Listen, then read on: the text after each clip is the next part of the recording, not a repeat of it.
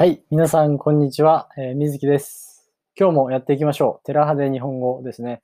今日は第9週かな？第10週か？わからなくなっちゃってきたけど。はい。やっていきましょう。ということでね、あの、まあ、前回、マー君がプロサーファーだからね、まあ、なんかオフシーズンになるから、まあ、日本でその活動ができなくなる。日本で練習ができなくなる分、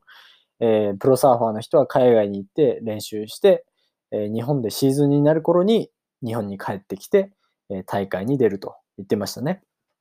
なんかその気持ちすごいわかるし、まあ普通はね、多分プロだったら絶対そうしないといけないですよね。やっぱり練習できないと、やっぱりそのね、パフォーマンスも落ちるわけなので、絶対にこう、あの練習を欠かさずやっていくってことがすごい大事になるかなと思ってます。なんで、それはね、あの、まあ、当たり前の決断といえば当たり前の決断だけど、そのテラスハウスっていうね、自分が慣れ親しんだ友達と慣れし慣れ親しんだ、えー生活をね、出るっていうのは、まあ、ある意味、すごい決断だなと思います。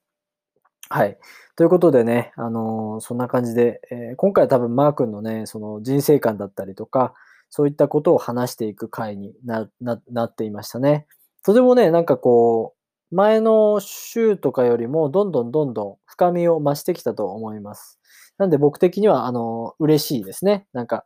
いい話を聞けてるような気がします。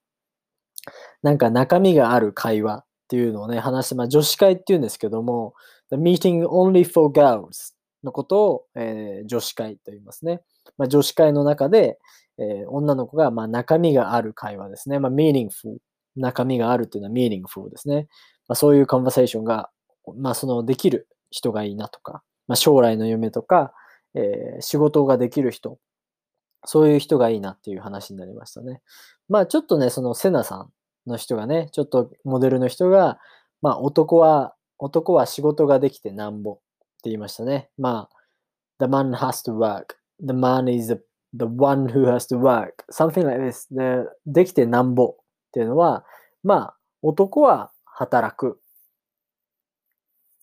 っていう感じのイメージですね。まあ男は働く生き物。みたいな、ちょっとね、そこはね、あの、ディスクリミネーションみたいな差別的な感じに僕は受け止めましたけども、皆さんどう思いますか？男は働いてなんぼ？男は働くのが当たり前だと思いますか？僕はね、そういった生活、そういった人生をあまり送ってきてないので、その、男は働く、まあね、人は働いてなんぼだったらわかります。人が働くということは、まあ生きていくことの上ですごく大事なことですし、やっぱり、まあ、自分がね、例えばもし養う人がいたら、もし家族がいたら、え働くのは当然のことだと思います。そして、昔のね、原始時代だったりとか、昔の人たちは動物をハントするために、えージャングルだったりとか、森だったりとかっていうところに行って、えー狩りをしていた、ハントをしていたということもあるので、もちろんね、働くということは大事なことですが、それはでも今の世の中にあることで、あること、あ今の世の中でその男と女の定義は大事なことでしょうか？そうではありませんでしょうか？まあね、そこに対して日本の文化っていうのはね、やっぱりまだその遅れがあると思います。の先進国、developing country の中でも日本はすごい、えー遅い国だと思います。もっともっと勉強しなければならないことはたくさんあると思いますね。その平等という equality について日本はとても遅いと僕も思います。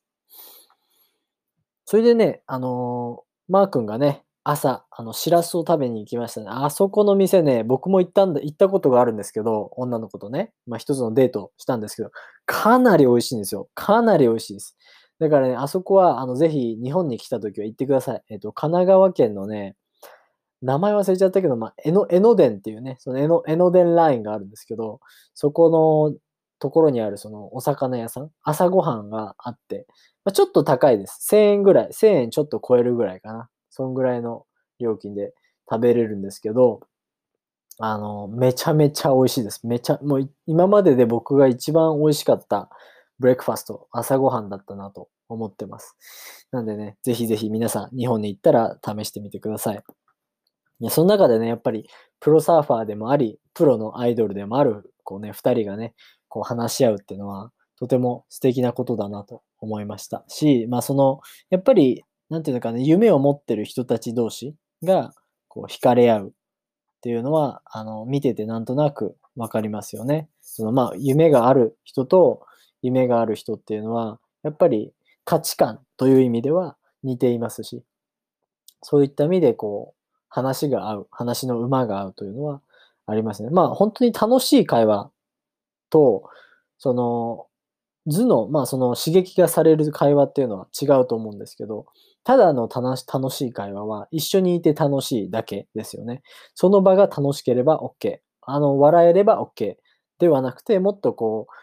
まあ、将来のこととか、自分のこう考えていることとか、そういうね、価値観、深いところが、えつながっている。そういう会話っていうのは僕はね、すごく大事だと思うので、そういったところをね、共感できる人と、まあ、一緒に入れるってことは大事なことだなと思います。